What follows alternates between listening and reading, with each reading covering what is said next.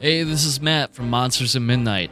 Our show is your one stop shop for horror news, true crime, and real life tales of the unexplained all October long. Our full archive of scary good episodes is now streaming on ZimaPodcastingNetwork.com forward slash monsters at midnight. Once again, that is ZimaPodcastingNetwork.com forward slash monsters at midnight. Best of all, there's no paywalls standing in your way. You get all this creamy content for absolutely free. So, bolt your windows, lock your doors, and turn out the lights, and check us out.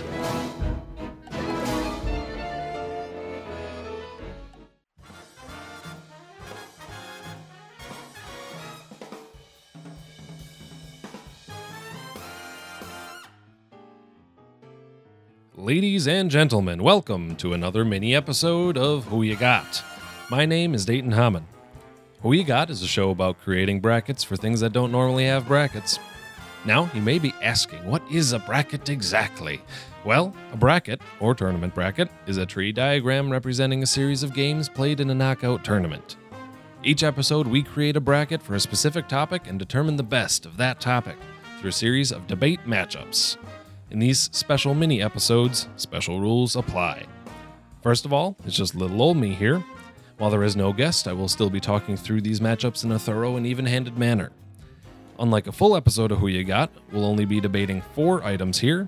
That means two semifinal matchups, and then a final face off to take the crown. Thirdly and lastly, there are no strict time limits on each round, but thankfully we have the man himself, Graham Zima, over here on the knobs to call me out, just in case I start stalling out of sheer indecisiveness. Rules over, game on, let's get to our topic. Well, with all the talk of alt rock legends and extreme soda mixers as of late, I thought I would keep our devil may care attitude and radical edge going with this week's topic.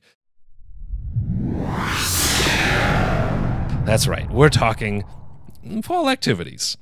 No, really. I, people talk about fall like it's the end of the world every year, and thankfully, the universe doesn't go into hibernation just yet. There are some awesome things to do and look forward to, so much so that I think fall just may be my favorite season. So, reve- uh, refill your pumpkin spice latte and put on your finest plaid because we're putting pumpkin patches against some Friday night football and then turning up the Halloween heat with haunted houses versus trick or treating. The winner of these matchups will be crowned the Autumnal Activity Authority. So let's jump right into it, shall we? In the first semifinal match, we have Pumpkin Patches versus American Football, which is a weird sentence that I never thought I would say. Well, let's jump right into it. So, Pumpkin Patches in this tournament here are sort of going to be the catch all for all sorts of agricultural tourism that happens during the fall. So, this, of course, includes pumpkin patches as well as corn mazes and apple orchards. Does that make it overpowered in this matchup against American football? I don't think so, because football is some, for some people, all that they look forward to in fall. The season really kicks into gear during autumn. Uh, punts into gear? No, kick, kicking is also a thing in football, so kicks is fine, yay. I'm not exactly a football fan, as you can probably tell, but I am a big fan of football watching culture in my hometown, small town of about 1,500 people, small little rural village in northern Wisconsin, we have Packer parties. Everyone would wear their jersey and bring a dish to pass, you know, taco dip, snickerdoodle salad, whatever. You know, basically anything with whipped cream or mayonnaise in it, and we call it a salad. That sort of deal. Packer parties were a chance for me when I was in middle school and a little bit in high school. Uh, for, it was a chance for me to hang with my friends and eat good snacks from homemade households and that sort of thing, uh, while our parents got drunk and watched Favre throw interceptions. It was a good time, I'm not going to lie. And I also appreciate high school football. I was not a football player, again, probably quite obvious. I was part of the marching band. And let me tell you, I, I get why people love being under those lights, whether they're in the crowd or they're on the team it's just unreal. The hum of the crowd, the crisp of that fall breeze, the saltiness of the concession stand exhaust. Of course, that's going to be nachos and hot cocoa, that sort of nice fall uh, fall warm treat. You get to invest in the identity of your school or your college, or in the case of NFL football, the identity of your state or area. And of course, can't talk about football in fall without talking about Thanksgiving football, an American tradition Funny sort of thing. At my grandmother's house, where we have Thanksgiving every year, she has a mirrored wall in her dining room. And my brother always sits at the table in just the right place so he can look at the mirror and the TV reflects off of it in the next room. It's, uh, it's highly scientific, clearly, and people just clearly bend over backwards for football, especially in fall. But for me, and hopefully I can speak for some other people, there is nothing quite like enjoying the cool, rustic charm of a harvest time farm. I have an October birthday, so as you can imagine, growing up, I spend a lot of my birthdays on pumpkin patches, corn mazes, and apple orchards. It's always been far, part of my fall celebrations. I loved picking out a, a pumpkin or a gourd to carve, paint, or display. I loved navigating the labyrinth of corn stalks and scarecrows in those corn mazes. And I liked grabbing the best apples off the tree for pie and cider, any sort of homemade treat. It's all wonderful and just a real sheer delight. And this was replicated for me this year, actually, when I went to Richardson's Adventure Farm in Spring Grove, Illinois. This is where the world's largest corn maze is. And this year's theme, they have a theme every year, usually coordinated to the year, and this year it was the 50th anniversary of the Apollo moon landing. So, of course, they had a corn maze featuring a little moon rover, a little lander, a little satellite flying through the sky, and maybe even an alien hidden in there once in a while. The maze is outfitted with several games to make it much more fun than just find the exit. We had to walk through the game we played. We had to walk through and find 24 waypoints, use a special uh, hole punch to get our cards marked, and we got a certificate at the end for getting all 24 hole punches. Uh, I'll show it. I have it framed in my office. The farm is much more than a corn maze, though. Richardson's goes all out. They have pedal carts, giant hamster balls, zip lines, a tra- little train ride, these pillow bounces, which is like this inflatable built into the ground, and you can just jump on it. You just hop right on and start jumping. It's like a, a trampoline on steroids. It's fantastic. And then, of course, there's the food. Apple cider donuts are the most famous and classic to these types of venues. We have probably our season's first hot cocoa at places like these.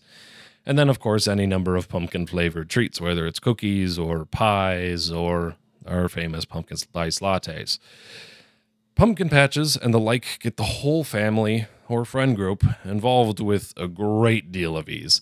Football can bring people together, but there's a certain amount of gatekeeping involved, especially if you have rivalries like we do here in southern Wisconsin, where we're certainly running into uh, a, a, lot of fighting Packers and Bears fans.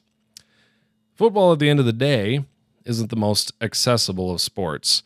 Plus, football, or at least NFL and college ball, goes beyond the fall to become something of, of a winter and New Year's event as well there's a certain exclusivity to football, and um, I don't think that's quite what we're going for here when we're talking fall activities. Now, this agricultural tourism, it's really special, and it's pretty singular to this season. Football has its own sort of culture surrounding it. It's not tied down to fall. It's a multi-seasonal beast, but agricultural tourism is so truly associated with this time and place. So, pumpkin patches, thumping American football.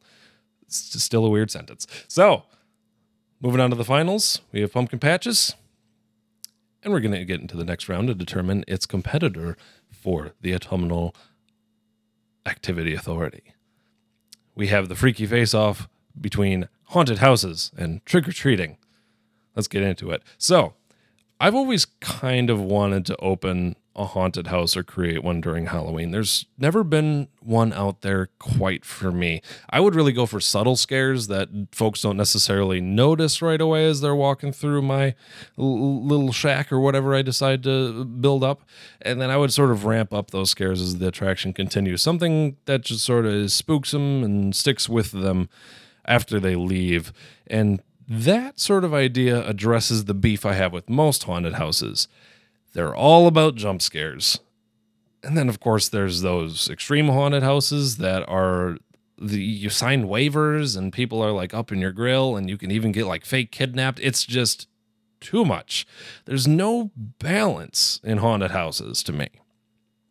So at the end of the day, who are these for? Is it uh, to me? It just seems like it's for middle schoolers or high schoolers. I don't know of any young people my age or any young families or anybody older who's really having any compulsion to go to a haunted house this time of year.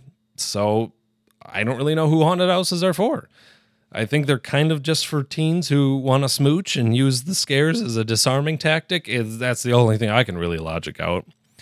Which is a shame because I think horror and fright are important ideas and vehicles for ideas. That's why I appreciate horror films and thriller films and those more dark media. One of my favorite movies is Seven with Morgan Freeman and Brad Pitt, of course. I think horror is a powerful way to communicate an idea. However, with haunted houses, it's not always about horror, it's about endangerment or the idea of endangerment, sort of tricking your body to thinking that you're in, engaged in, in, some sort of in danger. It's weird. I, I think the that sort of idea, the idea of endangerment, clouds the mind as opposed to making it think a little bit more. So, are these superficial spooks and debilitating disturbances of any value? Yeah, probably. I mean, it's entertainment. Um, so I don't mean to poo-poo so much on on haunted houses, but at the same time, uh, jump scares just sort of feel like the the heartless blockbusters of human sensations. Haunted houses, then, at the end of the day, end up dividing and fracturing people, while trick or treating, its competitor, brings people together. Trick or treating is best when the trick or treaters and the trick or treat givers are all enthusiastic about the day trick or treaters can have fun costumes that they enjoy wearing and playing in, you know, having some sort of role or character that they like to play. Uh, at the end of the day, I think trick or treat costumes should be an expressive outlet.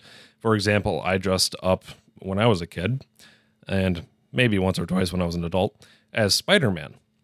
When I was a kid, I also dressed up as Buzz Lightyear and a, a box of nerds, which is somehow thematically appropriate for me it was something that reflected me and oftentimes the work that I did with my parents. We would craft these little outfits together and paint and sew and stitch and glue and that sort of thing. And it was I was really proud of what we created at the end of the day, and that's what I love about dressing up for trick or treating. And in many areas, this is their the last opportunity for many kids to enjoy the weather outside before it gets too frigid, especially here in Milwaukee. Trick or treat givers, on the other hand, those folks at the houses, should have some sort of welcome, celebratory home. They have decor that makes people giddy and excited to approach their door, you know, fun, exciting candy. When all of these things are playing together, when they're getting excited about the kids dressed up and the kids are excited about being dressed up, it really becomes a wonderful experience to celebrate a community. It may be a full town or a neighborhood or maybe even just a church or school it's all wonderful. Trick or treating. I know people crap on this once in a while, but trick or treating at the local park, just walking around to random tables, or in the church parking lot, walking around to people's trunks open, that's legitimate. It's safe. That's fine. That's great. Any opportunity that you, that you can take to dress up and see people dressed up, that's what trick or treating is all about. Trick or treating is not for everyone, of course, but it does have somewhat of a wider window than haunted houses do it's a broader, more important thing for the season, I think. A haunted house is a cheap thrill at the end of the day. And if you enjoy that, I, I don't mean to scare you away from it, but trick or treating is a way to wander and connect and play for friends and families in an area. And that seems pretty invaluable to me. So it's no trick, it's a treat. Trick or treating trumps haunted houses. So, for the title of the Autumnal Activity Authority, will it be pumpkin patches or trick or treating? I think the answer to this question comes down to what what what fall what fall and to me it's a time that reminds us that we can get through the rest of the year. The air may get chillier, the greenery may fade away, our calendars might be inexplicably full with holiday and school events, but there are comforts out there in this season. We have warm sweaters and beverages, the autumn colors, and of course the leaf piles in which to leap. And of course, we start seeing time with friends, family. It's wonderful. So, which of these activities, pumpkin patches or trick or treating, conveys these ideas best for me. For me, it's probably pumpkin patches. Apple orchards, corn mazes, all of this is just so cozy. That comfort is such a critical idea as the weather in the world proceeds to become seemingly more uncomfortable during fall. Trick or treating feels sort of like a blip on the fun monitor. It's exclusive to Halloween and surrounding that uh, that holiday, and agricultural tourism feels more like a natural progression of the ways we ent- entertain and enjoy ourselves throughout the year. The togetherness, the food, the fun can be had at any time during the fall season. It's not tied down to just Halloween. And it starts becoming reminiscent of Thanksgiving and Christmas and New Year's. It's sort of a holiday's light, if you will. Uh, you can certainly treat it that way. And in many ways, pumpkin patches, corn mazes, apple orchards are celebrations of community, like trick or treating is. And you can look at this in this way there aren't chain businesses or major corporate agendas necessarily involved in agricultural tourism. It's all about local families and friends of an area working together off the land and climate and creating something fun and accessible, and in some cases educational. I would much rather see that than give Nestle more money and throw together some plasticky costumes. And who's to say that you can't add a little bit of spookiness to agricultural tourism if that's what you're looking to in the fall? There's haunted hay rides and dangerous farm machinery and uh, mysterious family legacies. Uh, there's all sorts of things that you can do to make agricultural tourism a little bit more personal and fun. And of course, the sweets of a pumpkin patch or apple orchard are much preferable to any sort of Halloween candy I can imagine getting in my little bucket. I would much take an apple cider donut over a pack of Skittles any day. So, pumpkin patches, corn mazes, apple orchards really seem to elevate and facilitate everything great about the autumn season. As long as it isn't snowing yet, of course, it's really the perfect thing to do. So, agricultural tourism through pumpkin patches, corn mazes, and apple orchards, to me, is the autumnal activity authority. Well, fall is still in the air, so go and enjoy any of these activities if you feel so compelled. I would, of course, recommend a good stroll through a corn maze, autumnal beverage optional. Thank you for joining me on this mini episode of Who You Got. I would love if you could stop by Who You Got every season. Don't miss a single episode when you follow Who You Got on Instagram and Facebook. You can suggest topics for any episode anytime. As always, I look forward to seeing what you guys want to see me ramble on about for roughly 10 to 15 minutes. Then, of course, wherever you're listening, please review, like, and share. Five star ratings are great, your thoughts and suggestions are great, and your friends and family joining the party would be the greatest. So, thank you again for joining me on this mini episode of Who You Got. My name is Dayton Hammond. We'll see you next time.